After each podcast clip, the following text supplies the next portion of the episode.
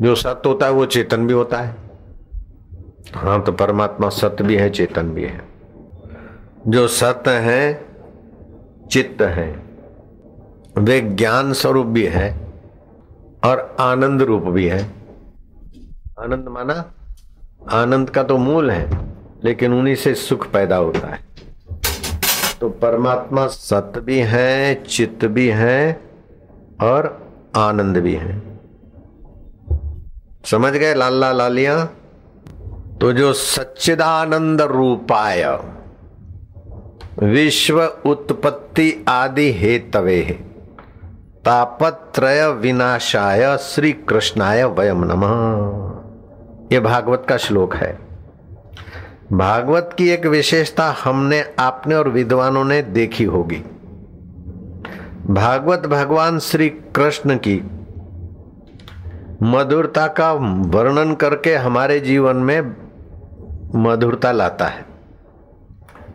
हँसते, खेलते हमें भगवत रस से संपन्न करने वाला भागवत श्री कृष्ण की महिमा बताने वाला ग्रंथ है। लेकिन इसमें आपको एक दिव्य सच्चाई मिलेगी भागवत में। मंगलाचरण में क्या बोल रहे हैं? सच्चिदानंद। ऐसा नहीं कि अर्जुन के रथ पर बैठे हुए कृष्ण। नहीं, देख लो। ये सनातन धर्म के ग्रंथों की विशेषता देख लो। हमारी बुद्धि में कितना कुछ भगवत रस, भगवत ज्ञान स्पष्टता से भर देते आप दुनिया में कैसे रहो और भगवान के लिए कैसे रहो? कि दुनिया में तो आप रहो बिल्कुल।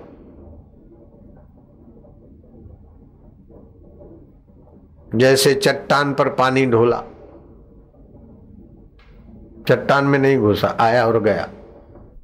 ऐसे दुनिया के व्यवहार में तो आप रहो सम। दुख आए, सुख आए, यश आए, अपयश आए, ये नुगड़े आने जाने वाले, हम हैं अपने आप हर परिस्थिति के बाप। जो के त्यों। बचपन में कितना कितना प्रलोभन आया, कितनी कितनी सुविधाएँ आई, असुविधाएँ आई, रही क्या? लेकिन हम हैं, जो के त्यों तो व्यवहार में तो रहो तटस्थ। यथा योग्य कर्म करो, माँ के आगे बेटे बन जाओ, पत्नी के आगे पति, स्वामी के आगे सेवक सेवक के आगे स्वामी, ये सब बनो। लेकिन समझो कि ये सब ऊपर से नाटक है, बाकी एक साक्षी, असंगो अयम पुरुष, केवल निर्गुण और भक्ति भाव में तो ऐसे रहो जैसे पिघली मोम, पिघला घी। जिस कटोरी में डालो ठिज जाएगा तो वैसी डिज़ाइन का बन जाएगा। ऐसे अंतकरण सत्संग सुनते समय तो ऐसा रखो, जैसे पिघली मोम में जो रंग डालते हैं, उसी रंग की मोमबत्तियाँ बन जाती। ऐसे सत्संग तो सुनो एकदम श्रद्धा भक्ति से द्रवित होकर। और ब्रह्म का रंग आ जाए तो ब्राह्मी स्थिति प्राप्त हो जाए आपकी। ओए है। बोलो ना ऐ है। ये ऐसी क्षण बनाने के लिए विनोद कर रहा हूँ है, है का।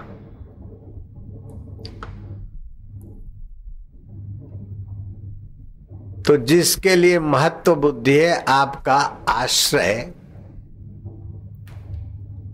और महत्व। आवांतर भले कुछ साधन और हों, लेकिन महत्व और आश्रय उसी का है। तो आप अपने जीवन में महासंकल्प डाल दीजिए। संकल्प दो प्रकार के होते हैं। सामान्य संकल्प और महासंकल्प। खाना है, जाना है, करना है, लेना है, देना है, जीना है, उसके लिए सामान्य संकल्प होते लेकिन ये सब कर करा के उद्देश्य ईश्वर प्राप्ति करना है।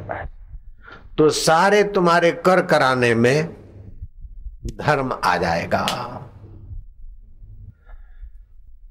हमारे सर पर तीन प्रकार के ऋण होते हैं।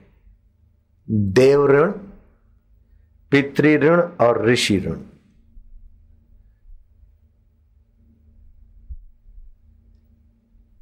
यज्ञ, याग, देव पूजन और देवताओं को नमस्कार मंदिर आदि में जाने से देव ऋण से हम उऋण होते हैं। श्राद्ध आदि क्रिया करने से भी, पितृदेव से भी हम उऋण होते हैं। हमारा कर्जा माफ़ हो जाता है। हमको जन्म दिया, हमको पढ़ाया, खिलाया, पिलाया, हमारा ध्यान रखा हमारी माँ ने, हमारे बाप ने तो हम उनको सुख दें। कुछ न कुछ हम उनके काम आ जाएँ, कर्जा उतर जाए। जीते जी तो हम उनके काम आए, लेकिन वे चले गए हैं, उनके पास ये चीज़ें नहीं है, और उनका वारसा हमें मिला है, समझ हमें मिली है तो हम उनके लिए भोजन करा दिए ब्राह्मण को। ग्यारह साल से कम की मासिक बिना की कन्या मिल जाए तो उसको भोजन करा दे।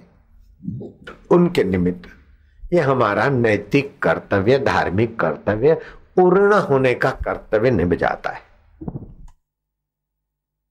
और अपना कर्तव्य निस्वार्थ से पूर्ण होने पर हृदय में जो आत्म संतोष होता है, वो भी एक संपदा है।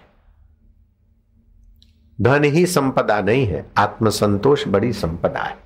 धन खर्च करके भी सेठ लोग आत्मसंतोष पाते हैं, वाहवाही से। लेकिन वाहवाही में अहंकार बढ़ता है, लेकिन ये धर्म कर्म में अहंकार भी नहीं बढ़ता और भगवत भाव बढ़ता है। कितना ऊँचा उद्देश्य है। पितृ ऋण आप यज्ञ का भाग देवताओं को अर्पण करते हैं तो देव ऋण से उत्तीर्ण होते हैं और श्राद्ध आदि करते हैं तो पितृ ऋण से पूर्ण होते हैं। तीसरा ऋण है हमारे सिर पर, ऋषि ऋण। वेद, शास्त्र, उपनिषद, ग्रंथ अगर नहीं बने होते तो हम द्विपाद पशु होते। अमावस्या को संभोग करने से ये मुसीबतें आती हमको पता ही नहीं चलता। और हमारे घर में विकलांग बच्चे होते। पूर्णिमा को संभोग करने से विकलांग, संतान और आयुष्य नाश होती हमें पता ही नहीं होता। एकादशी को चावल खाने से स्वास्थ्य खराब होता है और एक एक कीड़ा खाने का पाप लगता है हमें पता ही नहीं चलता। आंवला का रस सिर पर लगाने से बालों की जड़ें मज़बूत होती है, ये हमें पता ही नहीं होता। तुलसी से इतने फ़ायदे होते और गोझरण से और गो के होने से और पीपल के होने से ये फ़ायदे होते और अमुक मंत्र जपने से ये सुषुप्त शक्तियाँ जागृत होती और तुच्छ जीवात्मा महान परमात्मा होकर पूजा जाता है। पिता के गंदे अंग से पानी की बूंद निकली, तुच्छ जगह से आए और इतने महान बने कि संत महात्मा और भगवान के बाप बन सकते हैं। तो ये महाराज, ऋषियों का ऋण हम कितना गाएँ, कितनी महिमा बताएँ, ऋषियों का ऋण है। तो देव ऋण पितृ ऋण और ऋषि ऋण से उत्तीर्ण होते हैं तो हम संसार में कर्जे से रहित हो गए ना। तो कर्जदार आदमी तो कहीं भी पहुंचेगा, कर्जे वाला तो लेगा, और यहाँ का कर्जे वाला मर जाए, लेकिन देवता, पितृ और ऋषि, उनकी लाइफ बहुत लंबी होती तो हमको किसी किसी जन्म में भटकना ना पड़े, इसलिए हम इसी जन्म में तीनों ऋणों से पूर्ण हो जाए। शास्त्र पढ़े और पढ़ाएँ। ज्ञान सुने और दूसरों को सुनाए। भगवान का नाम जप, कीर्तन, गुरु मंत्र ले और दूसरों तक प्रेरणा करें। तो हम ऋषि ऋण से उर्ण होते जाते अगर मैं ऋषि ऋण से उर्ण नहीं होता तो मेरे हृदय में भगवान का प्रसाद ऐसा छलकता भी नहीं। कर्जदार आदमी, अमीर नहीं होता। कर्जा है मेरे पर पच्चीस लाख का और मैंने बारह लाख कमाए तो मैं अमीर नहीं हूँ, अभी भी दरिद्र हूँ। कर्जा चुकाने के बाद मैंने बारह पैसे भी कमाए तो मेरी वो मिलकत अपनी है। तो देव ऋण, ऋषि ऋण और पितृण से मुक्त हुए तो आप संपदावान होकर संसार से गए, नहीं तो आप कंगले होकर मरे। और उन कंगलों को कहीं गधा बनना पड़ता है तो कहीं क्रिकेट गन बनना पड़ता है, राजा नृग को। कहीं अजगर बनना पड़ता तो कहीं सांप तो कहीं मेढक बनना पड़ता कहीं तो प्रेत होके भटकना पड़ता है। ऐसे बड़े बड़े लोगों के जीवन का इतिहास शास्त्रों में और व्यवहार में देखा सुना गया। तो हमारे साधक कोई कर्जदार होकर ना मरे, मैं आज उसी पर निगाह डालता हूँ। तुम्हारे पर किसी का कर्जा ना रहे। देवताओं का कर्जा ना रहे, पितरों का कर्जा ना रहे, ऋषियों का कर्जा ना रहे, अभी तो आपका बैलेंस उनके पास रहो, फिर आप लो न लो। इतना आप ऐसा व्यवहार करो कि उनका कर्ज तो चुक हो, चुकते हो जाए और आपका बैलेंस रहे। अब बैलेंस आप लेने जाओ, न ले जाओ, आपकी मौज है, लेकिन कर्जा आप चुकाओ, न चुकाओ, ये आपकी मौज नहीं है, चुकाना पड़ता है। तो मेरे साधक सारे पूर्ण हो गए होंगे, नहीं तो कोई नए नए होंगे तो वो भी हो जाएँगे चटाक से। इसलिए मैं भगवान का मंत्र केवल ब्रह्म ज्ञान का मंत्र नहीं देता हूँ, जिसको जिस देवता के प्रति प्रीति है, उसी देव का मैं मंत्र देता हूँ। भगवान शिव जी में प्रीति है तो शिव का मंत्र दूँगा, कृष्ण में है तो कृष्ण का मंत्र दूँगा, राम जी में है तो राम जी का मंत्र दूँगा, भगवत में है तो ओम भूर्भुस्व दूँगा। है मेरा फलाना पंथ बनाकर मैं किसी को अपने पंथ के मुरीद बनाकर प्रसिद्ध नहीं होना चाहता हूँ। जो जहाँ है, अपनी योग्यता के अनुसार पूर्ण होकर मुक्त आत्मा हो जाए, महान आत्मा हो जाए। अगर मुझे पंथ चलाना है तो एक नया मंत्र बनाकर सभी को वही देना पड़ेगा।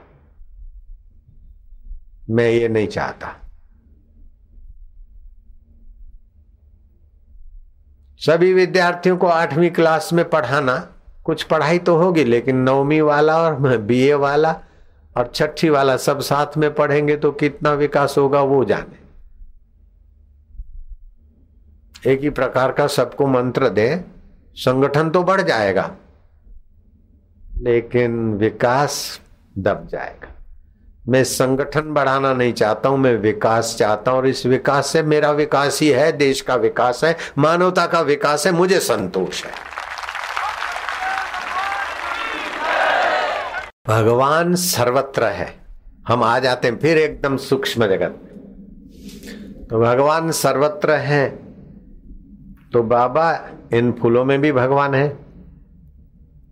जब सर्वत्र है तो इन फूल के बिना है कि फूल में भी है? आपके तरफ़ से मेरी फेट पकड़ी गई। है? क्या भगवान सर्वत्र सर्वत्र है तो इन फूलों में है भगवान? अगर मैं नहीं बोलता हूँ तो शास्त्र की और मेरी बात झूठी होती।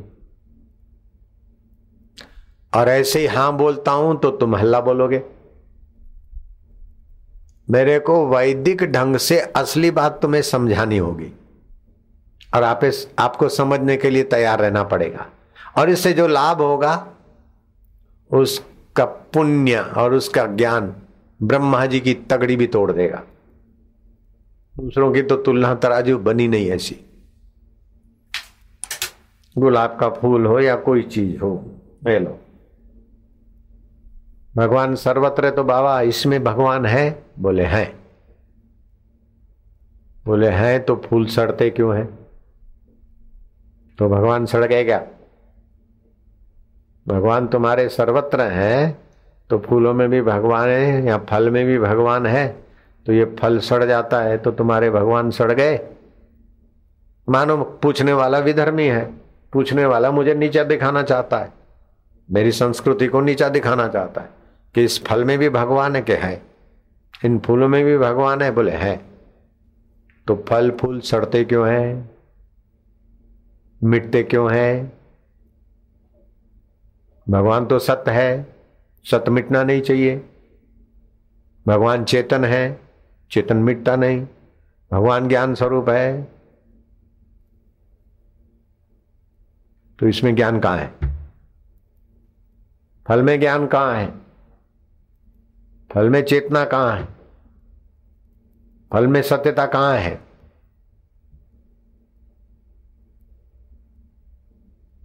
देखो, मैं अपने आप की गर्दन पकड़वा रहा हूँ आपके विकास के लिए।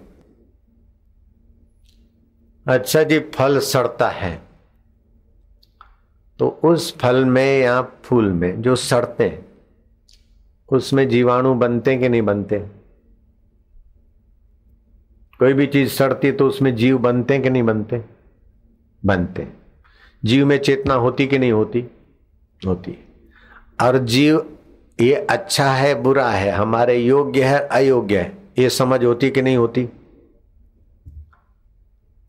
तुमने तो पकड़ा मेरी फेट, लेकिन मैंने तुम्हारे ज्ञान के प्रकाश में फेट छुड़ा दी और तुम हाथ जोड़ के खड़े हो गए। बाबा मानना पड़ेगा। तो बोले, मुर्दा मर गया, शरीर जड़ है, आत्मा चेतन है तो मुर्दा तो मर गया, अब उसको जला देते तो भगवान को जला दिया। अब जिसको पकड़ना है, कुछ तर्क करना है तो देखो, मुर्दा और जीवात्मा निराकार है। सूक्ष्म शरीर निकल गया उसका। अब वो मुर्दा हो गया। जिंदे को आप चक्कू मारो तो कहराएगा, वो कहराएगा नहीं। जिंदे आदमी को गाली दो तो उसको दुख होगा, शिकन पड़ेगी, मुर्दे को हज़ार गाली दो, नहीं पड़ेगी।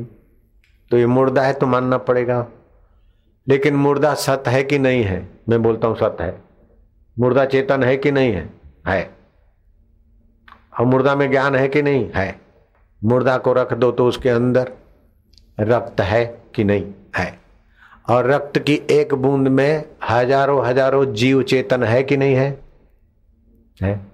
और उन जीवों को ज्ञान है कि नहीं है? है।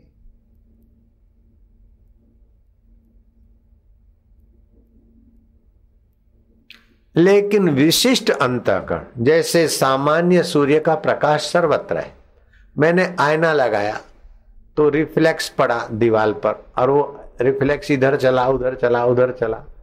और सामान्य प्रकाश, सूर्य के प्रकाश में से आईने ने कुछ किरण लिए और विशेषता दिखाई। बिलोरी कांच ने कुछ किरण लिए, विशेषता दिखाई।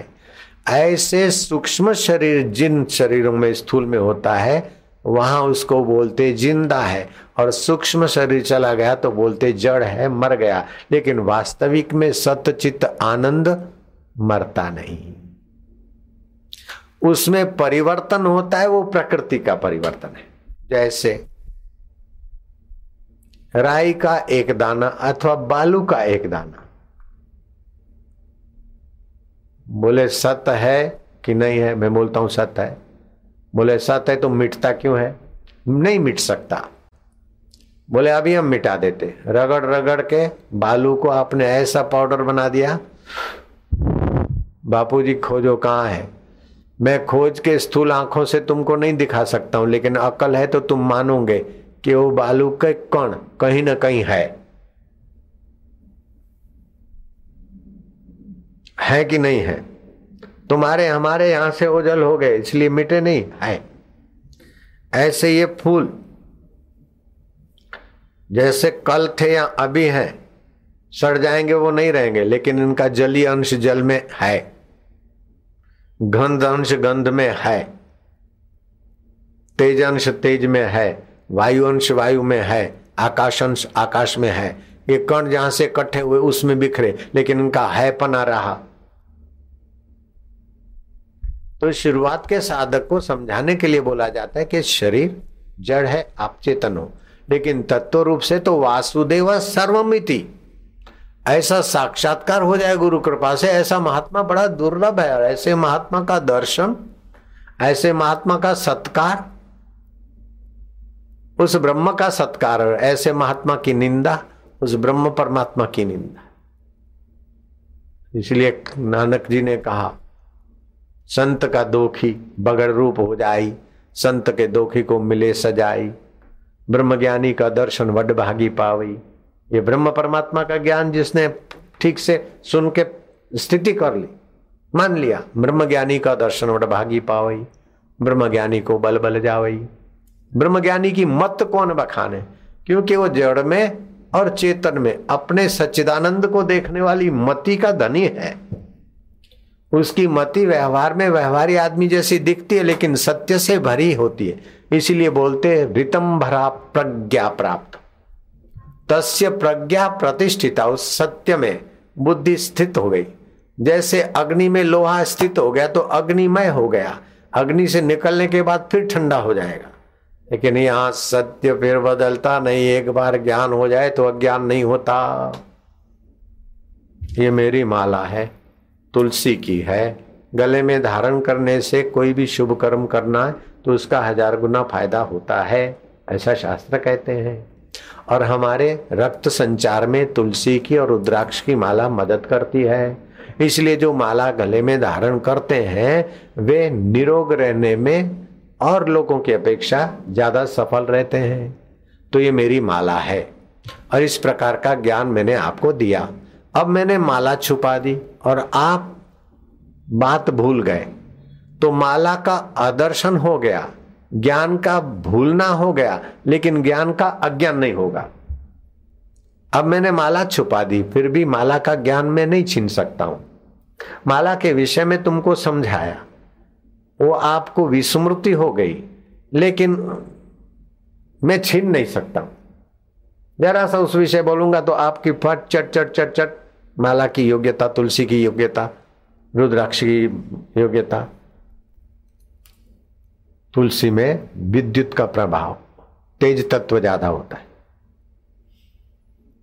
तो शरीर का ब्लड सर्कुलेशन ठीक घूमेगा ट्यूमर नहीं बनेगा मुझे कैंसर नहीं होगा मुझे ब्रेन हेमरेज नहीं होगा तुलसी तो मैंने पाँच पंद्रह रुपए के लिए लेकिन कितनी बीमारियों को मैंने दूर रखा और ये ज्ञान मुझे कहाँ से मिला माता के गर्भ से ले आया था। अरे, ऋषियों के शास्त्रों से मैंने सुना, पढ़ा, इसलिए मुझ पर ऋषि ऋण है और मैं ये ज्ञान फैलाता हूँ, ऋषि ऋण से मैं उत्तीर्ण हो रहा हूँ। अभी मेरा बैलेंस है। मेरे पर ऋषि ऋण का कर्जा नहीं है। मेरा बैंक बैलेंस बहुत है। देवताओं का कर्जा नहीं है। पितरों का कर्जा नहीं है। मैंने श्राद्ध कर लिए। देवताओं की पूजाएँ कर ली, प्रसन्नता कर ली। अभी भी देवताओं का नाम उच्चारण करता हूँ, करवाता हूँ। मेरा खूब बैलेंस है। इसलिए मुझे कोई भी हिलाए, डुलाए या सताए तो मुझे कुछ फ़र्क नहीं पड़ता। बैंक बैलेंस मेरा बहुत है। फिर वही देवता और वही ऋषि और वही पितर तुम्हारे घर में कैसी आत्मा भेज दे, वो जाने। मैं बड़ा सुरक्षित हूँ। तो जो जो आप सत्य स्वरूप में, चेतन स्वरूप में, आनंद स्वरूप में अपनी मनोवृत्ति और बुद्धि की निष्ठा जमाओगे त्यों त्यों आपको आरोग्य और औषधियों से लेना नहीं पड़ेगा टॉनिकों से। उस सत्य का, चेतन का, आनंद का रस आपको निरोग बनाएगा। जो जो आप उस सच्चिदानंद परमात्मा में शांत होते या उसमें प्रतिष्ठित होती है बुद्धि त्यों त्यों आप ज्ञान पोथों से और रटारटी से नहीं लाओगे, अपना ज्ञान स्वभाव प्रकट होगा। क्योंकि सत्य है और ज्ञान स्वरूप है। और जो जो आप उस सच्चिदानंद में विश्रांति पाओगे त्यों त्यों आपका आनंद रोक और पोप म्यूज़िक की गुलामी नहीं करेगा। फर्नीचर की गुलामी नहीं करेगा। सुविधाओं की गुलामी नहीं करेगा। सुविधाएँ हो तब आप आनंद में रहे, चलेगा। अपने आप में तृप्त। मैं धरती पे सोता हूँ, तभी भी तृप्त और कभी पलंग पर भी अतृप्त है। ठीक है? मच्छर है, लगा दी मच्छरदानी, सो गए। मैं पलंग पे नहीं सोता, ऐसा भी पकड़ नहीं, और मैं धरती पे नहीं सोता, ऐसा भी पकड़ नहीं। जो है, ठीक है, मेरी तृप्ति अपने आप की है, परिस्थितियों की तृप्ति। अंदर भरता नहीं, अपनी खुशी में बाहर बांटता हूँ। अपनी चेतना, अपनी सत्यता, अपना आनंद, ऐसा छलकता है कि मैं बांटता हूँ। हाय सिगरेट, हाय पान मसाला, हाय वाह भाई तू मुझे सुख दे। कोई किसी से मिलो नहीं, तभी भी मैं बड़ा तृप्त रहता हूँ। ऐसा नहीं कि सत्संग करे और लोग वाह वाही करे और जय बापू जी करे, तभी कहीं मेरे को रस आता। नहीं नहीं, अकेले में इससे भी ज़्यादा रस मैं होता हूँ। तो मैं इसलिए बोल रहा हूँ अपने अनुभव की बात कि आप भी अकेले में बैठना सीखो और अपना रसमय, चेतनमय, आनंदमय स्वभाव को जागृत करो। ऐसा नहीं कि आपके घर में झगड़े होते शिव जी के घर में भी हुआ।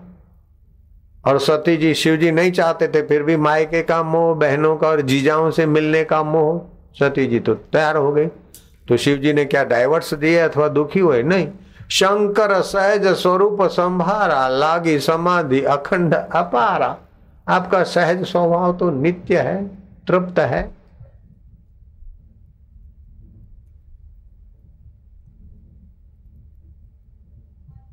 तो मित्र सुख दे, सुख के साथ मित्र दुख भी देते हैं, जिम्मेदारियाँ भी देते हैं, तनाव भी देते हैं, रूठ जाते तो दुख देते हैं, दुश्मन बनते तो भी दुख देते हैं। एक्सीडेंट हो जाता है, मित्र का तभी भी तपाते हैं। और मर जाते, तभी भी रुलाते हैं। तो मित्र तपाते, रुलाते और शत्रु भी तपाते, रुलाते रहते हैं, वो किस ढंग से, वो किस ढंग से? अगर ज्ञान है तो मित्रों के साथ मित्रता का व्यवहार कर लो शत्रुओं से सावधान रहकर ठीक किनारे निकल जाओ अथवा जैसा यथा योग्य लेकिन आपको लगेगा कि मित्र और शत्रु ये सब संसार का खिलवाड़ है। गहराई में सच्चिदानंद रूपाय सच्चिदानंद रूपाय। विश्व उत्पत्ति आदि है तवे। आदि है तापत्रय विनाशाय। तापत्रय विनाशाय। श्री कृष्णाय वयम नमः। श्री कृष्णाय वयम नमः। अब हम फिर आते हैं भागवत की बात पर। भागवत भगवान श्री कृष्ण की प्रतिष्ठा का और महिमा का और कृष्ण तत्व के सार समझाने वाला ग्रंथ है। लेकिन मंगलाचरण करने वाले व्यास जी को मैं तो प्रणाम करता हूँ। और व्यास जी के सहायक गणपति भगवान को भी प्रणाम करता हूँ। व्यास जी समाधि में, युग युगांतर में भगवान प्रेम लीला करते थे और लोगों का आनंद उभारने के लिए जो अवतार होता था। श्री राम जी बारह बार आए हैं, कृष्ण सोलहवीं बार आए। तो उनकी लीलाओं का संस्मरण करके समाधि में जाते और फिर जैसा दिखता था, ऐसा श्लोक बना के बोलते थे। अब फिर श्लोक लिखने के लिए आँखें खोलो तो समाधि टूटती है। तो भगवान गणपति का ध्यान किया और उनका आवाहन किया और गणेश जी आए भगवत बल से, योग बल से। और लोक मांगल्य का कार्य में आप कृपा करके लेखक बन जाइए। मैं बोलता जाऊँ, आप लिखते जाए। तो व्यास जी बोलते गए और भगवान गणेश जी लिखते गए। गणेश जी, कल्पना है, कल्पित देव है, ऐसा बोलने वालों को मैं मूर्ख मानता हूँ। अगर दम है तो आप गणेश जी को प्रकट कर सकते हैं, हनुमान जी को प्रकट कर सकते हैं, सीताराम को प्रकट कर सकते हैं। समर्थ रामदास ने प्रकट किया और बातचीत की। तुकाराम ने प्रकट किया रुकोबा को। मौर्य बाबा ने गणपति जी से बातचीत की, प्रकट किया। व्यास जी ने प्रकट किया और बातचीत की। मैंने अदृश्य सिद्ध, सिद्धों में से एक सिद्ध को प्रकट किया और बातचीत की। अब मैं व्यासपीठ पे बोलता हूँ। ये यहाँ झूठ बोलने से, ऐसी ऐसी गंभीर बात में झूठ बोलने से तपस्या नाश होती है, प्रभाव नाश होता मैं जानता हूँ। बसें नहीं जाती थी उस समय। हम पैदल गए थे गंगोत्री। और गंगोत्री से आगे हिमालय में कहीं संत रहते, मैं उसी संकल्प से चला था। भगत भगत को सबको रखा, अकेला गया था। जब ऊँचा काम होता है ना तो अकेले में होता है। चलते चलते चलते गंगोत्री से आगे चलते चलते चिड़वासा आया। या भोजवासा वहाँ एक साधु की कुटीर थी, रात वहाँ रहना पड़ा।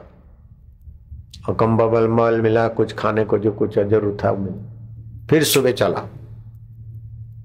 तो जल्दी जल्दी वो बाईस, तेईस साल की, चौबीस साल की उम्र थी, उछल रहा था खूब संकल्प ये था कि अदृश्य सिद्धों से मिलना है। तो मत तो बुद्धि थी ना? आप खाए, रहे, ये हो गया। आवांतर साधन, मुख्य आपका उद्देश्य था सिद्धों से मिलना। तो मैं आपको सच कहता हूँ। कूदते फानते जैसे हनुमान जी की नहीं तो हम नहीं कूद सकते। बंदरों जितना भी शायद नहीं कूदते होंगे, फिर भी अच्छे कूदते फानते थे हम। उस समय प्राणायाम आदि करते थे चला तो यहाँ जंप। कभी कभी लगता था कि संकल्प करे तो शायद उड़ने की सिद्धि भी आ जाए। छोड़ दिया, मैं क्या पक्षी भी उड़ते हैं? मारो गोली इसको। आपने तो ब्रह्म ज्ञान पाना है। ऐसे मैंने बहुत सारे अलग अलग साधन किए। बहुत सारे पापड़ वेले, इसका सार ये कि आपको सार सार बताता हूँ, बाकी का रख देता हूँ। बक्से में। तो मैं चलता कूदता फांता तो पीछे से आवाज़ आए कि स्वामी जी, इतनी क्या जल्दी है? तो मैंने देखा कि एक सन्यासी काशाय वस्त्रधारी, वृद्ध। मैं सोचा, इस बूढ़े साधु के साथ बातचीत तो किए, फिर मैंने चलने लगा। मैं क्या अब इनके साथ धीरे धीरे जाऊँगा तो कब पहुंचूँगा? मारे जंप, फिर लाइट हुई कि रात को वहाँ थे नहीं, और इधर कोई बस्ती नहीं है, यहाँ तो बर्फ़ के ग्लेशियर है, और कुछ पत्थर है। अब पत्थरों पे कूदते कूदते हम जा रहे हैं। गौमुख जहाँ से गंगा निकलती। थोड़ी सी धारा होती, छलांग मार के उस पार जा सकते। देखा तो साधु बाबा, अदृश्य, संकल्प था अदृश्य योग्य से मिले। बातचीत तो हुई, लेकिन अदृश्य से मिले इसको पूर्ण करने के लिए उस ओम स्वरूप ईश्वर ने कैसी लीला रची, कि झांकने के लिए प्रेरणा भी कर दी। और झांका कूदा, इधर उधर। कोई चीटी मच्छर तो नहीं कि किसी चट्टान के नीचे, पत्थर के नीचे घुस जाए हो तो सन्यासी संत थे। और मैं भी बड़ा अन्वेषक बुद्धि का था। खोज खोज के थक गया। फिर आया जब, अदृश्य है तो कैसे दृश्य होंगे? अदृश्य साधु से मिलना है बात पूरी हो गई, इच्छा पूरी हो गई। तो आपकी शुभ इच्छा पूर्ण करने वाला सच्चिदानंद आपके साथ है।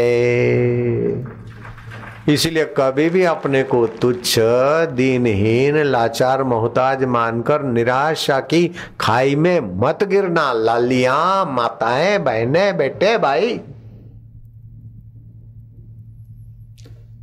तो सच्चिदानंद स्वभाव परमात्मा का क्या नाम है, बोले? तस्य वाचक प्रणव। तुम ओमकार बोलते हो। तो उसी के करीब आ जाते हो सत में, चित्त में, आनंद में। और वह सचिदानंद में क्या शक्ति है, बोले तुम्हारे सृष्टि को करता है। विश्व उत्पत्ति आदि हेतवे, अर्थात उत्पत्ति, पालन और परलय का जो हेतु है, वह सच्चिदानंद है। ये आकृतियाँ उत्पन्न होती है, जीती है और लीन होती है, फिर भी जो का त्यों है, वह सच्चिदानंद है।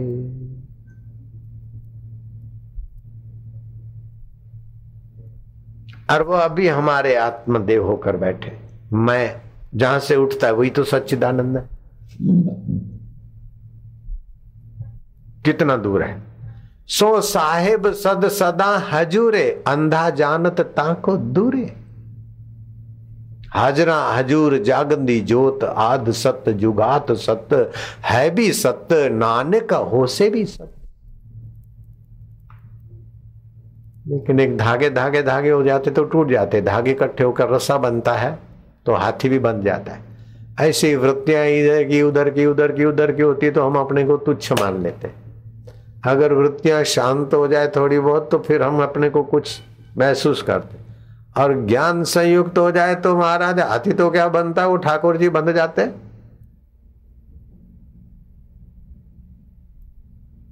प्रेम न खेतों उपजे, प्रेम न हाट बिकाए, राजा चहो, प्रजा चहो, शीश दिए ले जाए। वही सच्चिदानंद चतुर्भुज होकर वसुदेव देवकी के आगे जेल में प्रकट हो जाता। और महाराज, नन्हे हो जाओ, नन्हे। वहाँ वहाँ कृष्ण कन्हैया, लाल की जय। और वो टोकरी में उठाए ले जाते तो यमुना जी जान जाती कि वो सच्चिदानंद साकार होकर आए।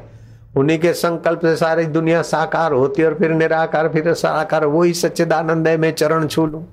यमुना जी के पानी बढ़ता है, सावन की अष्टमी है। हाँ सच्चिदानंद समझता है कि ये पिता बने वसुदेव।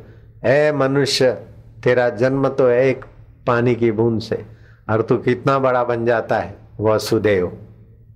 भगवान का बाप।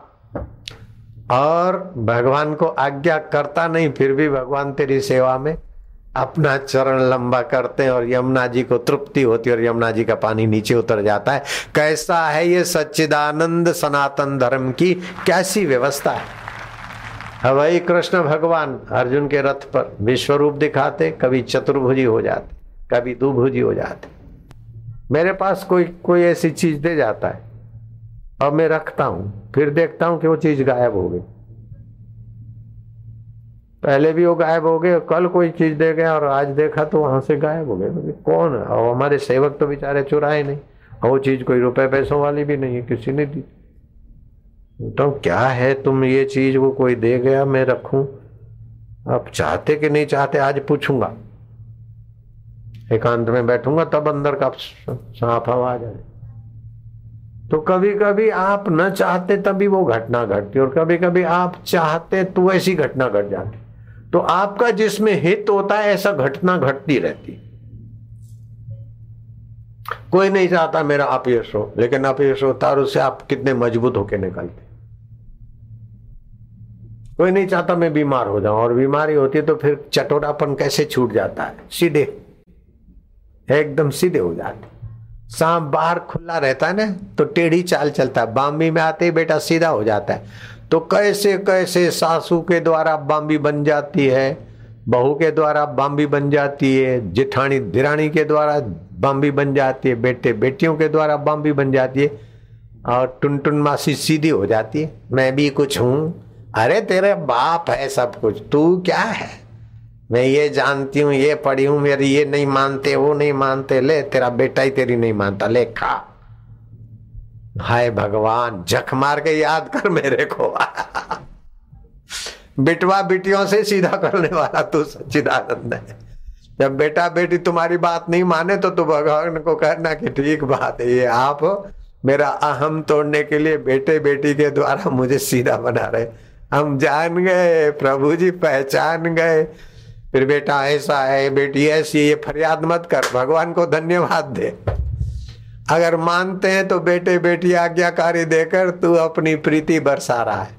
और बेटे बेटी अवज्ञा वाला करके तू अपनी कृपा बरसा रहा है। जब सफलता हो तो भगवान की प्रीति बरसती है और विफलता हो तो कृपा बरसती है। माँ अगर राज़ी होती है तो प्यार करती है, मिठाई खिलाती है और माँ अगर नाराज़ होती तो दंड देती, लेकिन माँ का दंड भी हमारी भलाई के लिए होता है और माँ का प्यार भी हमारी भलाई के लिए होता है। ऐसे जो भी घटना घटे तो आप अंतर्यामी को बोल देना कि महाराज, ये आपकी लीला है। बाहर से कितनी भी मुसीबत आए और आप भीतर चले जाओ, महाराज, आपकी लीला है, अब आप ही बताओ। वो मुसीबतों का बमंडल बदल देंगे। तो आपकी जो छोटी मोटी कचास है, वो कैसे निकले आज मैं उस पर फोकस कर रहा हूँ? जो मुझे मिला, उस तक आप जल्दी कैसे धक्का मुक्का मार दूँ ताकि पहुँच जाए? इस पर फोकस है मेरा। तो बोले, ब्रह्म, पहले कौन थे? बोले, सच्चिदानंद परमात्मा, एक ओ ब्रह्म द्वितीय नास्ती। बोले, फिर क्या हुआ? बोले, फिर शब्द ब्रह्म हुआ। उस ब्रह्म की ध्वनि निकली। और वही ब्रह्म की ध्वनि चुपचाप बैठा, बच्चा जब जन्मता है तो वहाँ वहाँ वहाँ और सारा सर्कुलेशन चालू हो जाता है। फेफड़े ब्लड किडनी ये, वो रक्तवाहिनियाँ वो ध्वनि। जैसे बच्चे के उवा उवा निकलती है, ऐसे ब्रह्म का ओमकार ध्वनि हुई। शब्द खय आकाशम। और फिर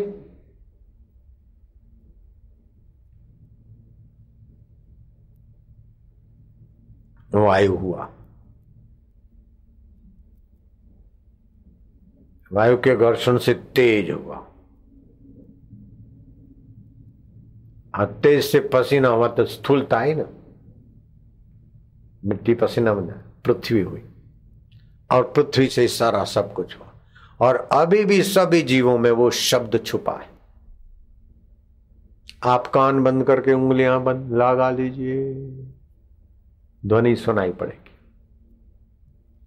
अब यूँ करके, यूँ बैठ जाइए आँखें बंद कर।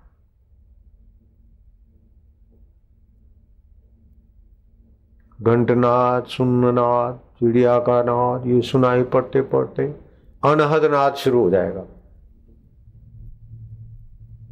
मैं तो ऐसे ही बैठता हूँ, जब चाहे सुन सकते मेरे तो घर की खेती है, जिस गली में जाऊँ, अपना घर है, किसी कमरे में जाऊँ, मेरे से पापड़ वेले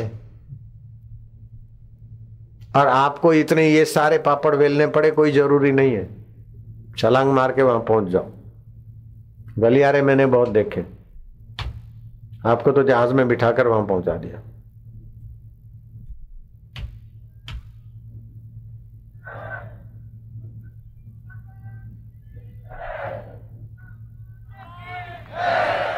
माँ ने गेहूँ साफ़ किए, बच्चे को नहीं करने पड़ते। माँ ने आटा पिसवाया, बच्चे को नहीं पिसना पड़ता।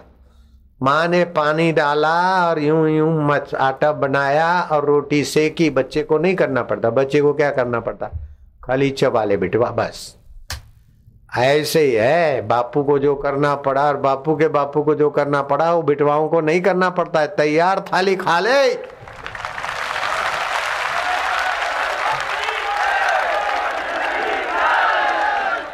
बोले, ऐसे कैसे हो सकता है? अपने मेहनत नहीं करेंगे तो कैसे होगा?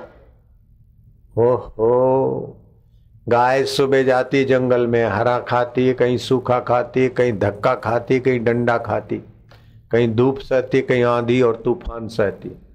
दिन भर गाय बेचारी हाथ कुछ सब कुछ करती और आती तो बछड़े के सामने माँ नजीक आई। हम भाई, माँ।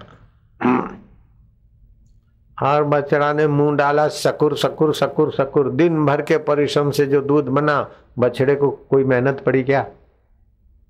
खाली जरा सकुर सकुर करा। और देखा कि दूध कहीं उतरता नहीं तो मार दिया थुना।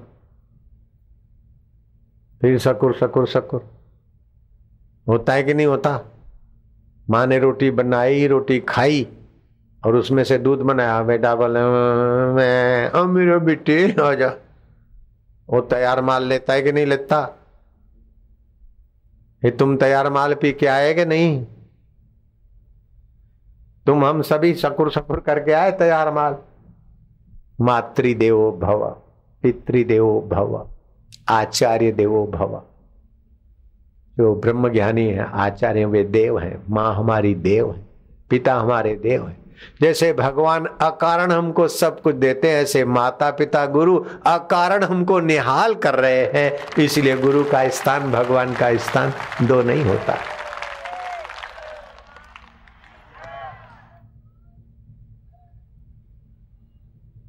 गुरु ब्रह्मा, गुरु विष्णु गुरुदेवो महेश्वरा। गुरु साक्षात पर ब्रह्म तस्मय से गुरुवे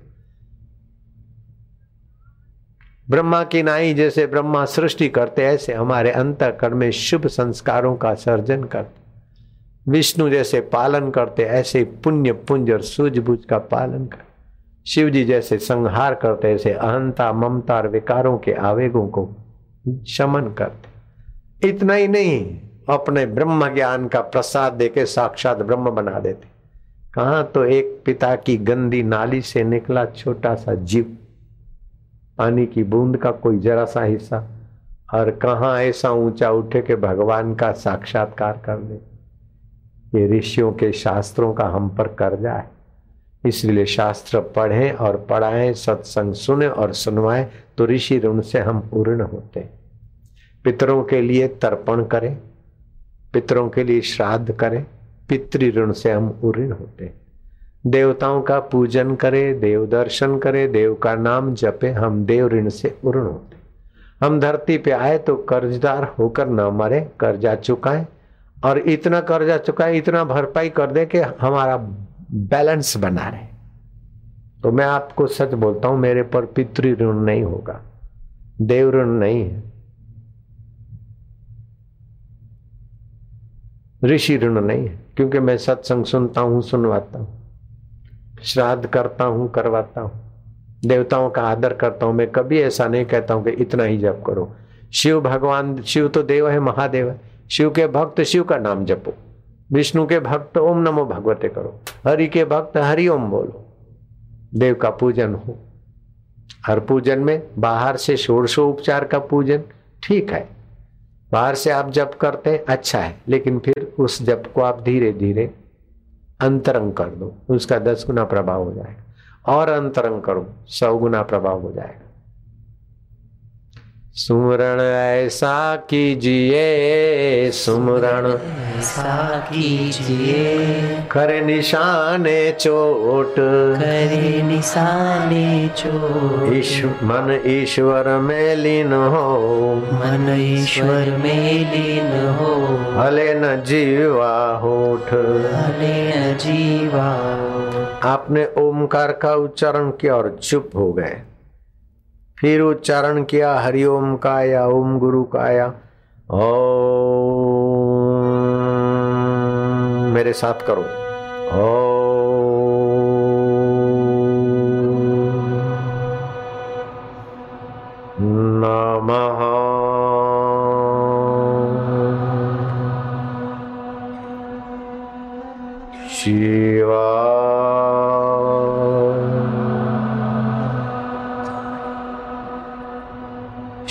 वाले ओम नमः शिवाय, ओम नमः शिवाय तो करो, लेकिन बाद में यहाँ जाओ। आपको जल्दी भगवत प्राप्ति हो ओम नमो भगवते वासुदेव गुरु मंत्र है तो। ओ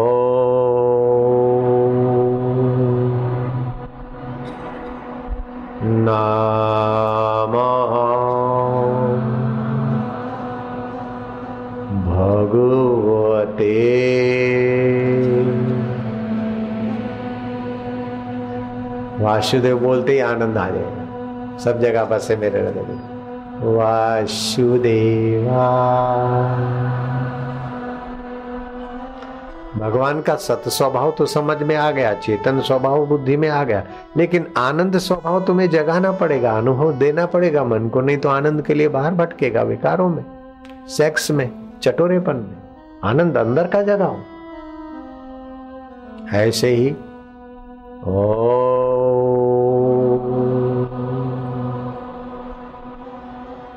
अपना अपना मंत्र मिला दिया।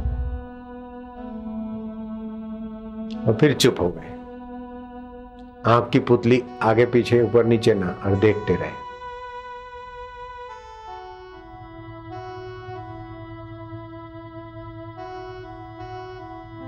चाहे गणपति के भक्त हों, चाहे इष्ट देव के, गुरुदेव के, किसी के भक्त।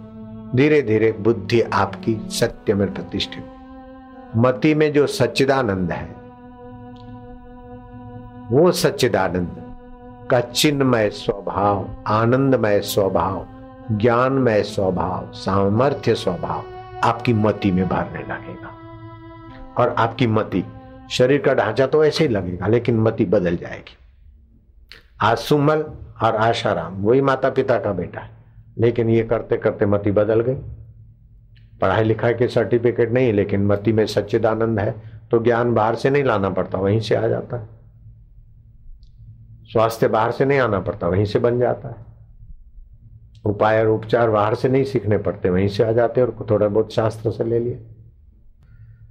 और जो भगवान सब जगह है तो बोले, फूल में और फल में भी है कि है। तो फल और फूल मिट जाते बोले, नहीं, फल और फूल में जीव पैदा होते और जीव में भगवान का अस्तित्व है। उनकी चेतना है और जीवों में ज्ञान है कि नहीं? क्या खाना, क्या ना खाना? तो ये सत्य चित्त और ज्ञान स्वरूप, आनंद स्वरूप। ईश्वर सर्वव्यापक है, लेकिन अंतःकरण में अनुभव हुए बिना तृप्ति नहीं होती। इसलिए बोले, ध्यान करो। और ऐसा ध्यान करने वाला पुरुष अगर मिल जाता तो उसको भोजन कराए तो आपने विश्व आत्मा को कराया।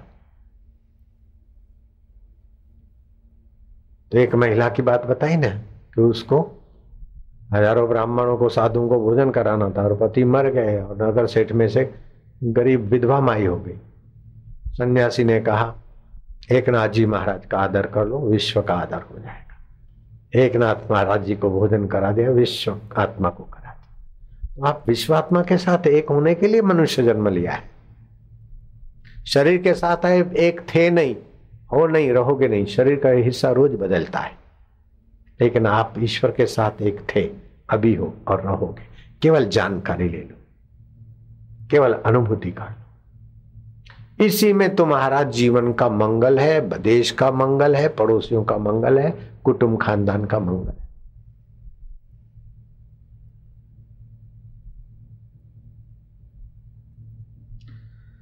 बोलते हैं सर्वस्व हृदय संसितम सबके हृदय में वो विशेष रूप, अंतकरण अविच्छिन्न होता है तो विशेष रूप में हृदय में दिखते हैं। हुँ? जीव जंतु का भी अंतकरण चला जाता है तो वो मुर्दे पड़े होते हैं। फिर उनको काटो पीटो, उनकी टांग तोड़ो तो छटपटाएँगे नहीं। तो सामान्य रूप से ईश्वर की सत्ता है, लेकिन जहाँ जहाँ अंतकरण विशिष्ट हुआ वहाँ वो जीव दिखता है। फिर चाहे पशु, पक्षी, कोई भी हो, उसकी चेतना दिखती है।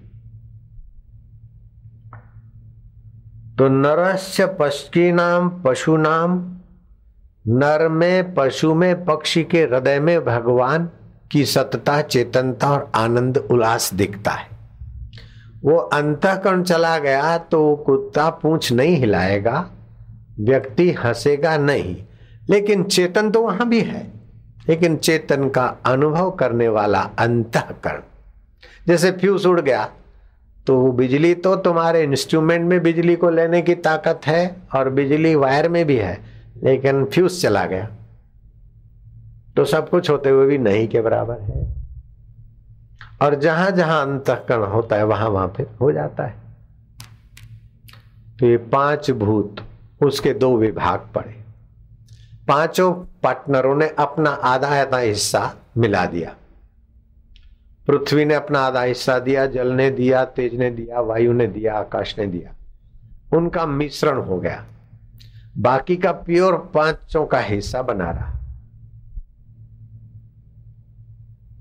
तो जो पाँचों का प्योर हिस्सा बना रहा, उससे हुआ सूक्ष्म तत्व। और जो मिश्रण बना, वो हो गया स्थूल शरीर। तो आपका स्थूल शरीर भी है, सूक्ष्म शरीर भी है। अगर सूक्ष्म शरीर स्थूल शरीर में है तो आप स्थूल शरीर से काम कर दे। अर्थात एक तो है गाड़ी और दूसरा है इंजन अकेली गाड़ी नहीं चलती और अकेला इंजन नहीं भागता। गाड़ी और इंजन का बराबर सेटअप आपको ले भागेगा। ऐसे स्थूल और सूक्ष्म का मेल आपके क्रियाकलाप और संसार की सृष्टि। स्थूल और सूक्ष्म का वियोग मृत्यु हो गई। लेकिन सूक्ष्म कहीं भी जाएगा, वहाँ फिर स्थूल बनेगा। अथवा सूक्ष्म में घूमता है तो प्रेत होके रहेगा। किसी में घुसा तो अपने स्वभाव की हरकत करेगा। तो मानना पड़ता है, सूक्ष्म शरीर रहता है। वो बिल्कुल अणु होता है, इन आँखों से नहीं देखता। प्रेत बेत इन आँखों से वो चाहेगा तब हम देख सकते मैंने प्रेत को देखा है। मेरे मन में संकल्प था, प्रेत देखो। मेरे मन में संकल्प था कि सिद्ध पुरुष देखो, अदृश्य। और जितना मन शुद्ध होता है उतना संकल्प फलता है। और मेरे फल गए संकल्प। जितना आप पवित्र होते हैं, परोपकारी होते हैं देव ऋण पितृ ऋण ऋषि ऋण से मुक्त होते हैं, उतना आपके संकल्प में जान होती। तभी तो पीछे पीछे घूम रहे हैं आप लोग। मेरे संकल्प में जान है, जो आते हैं उनका मंगल हो। ऐसा जानदार संकल्प ले आता हूँ, इसलिए आप पीछे पीछे घूम रहे हैं।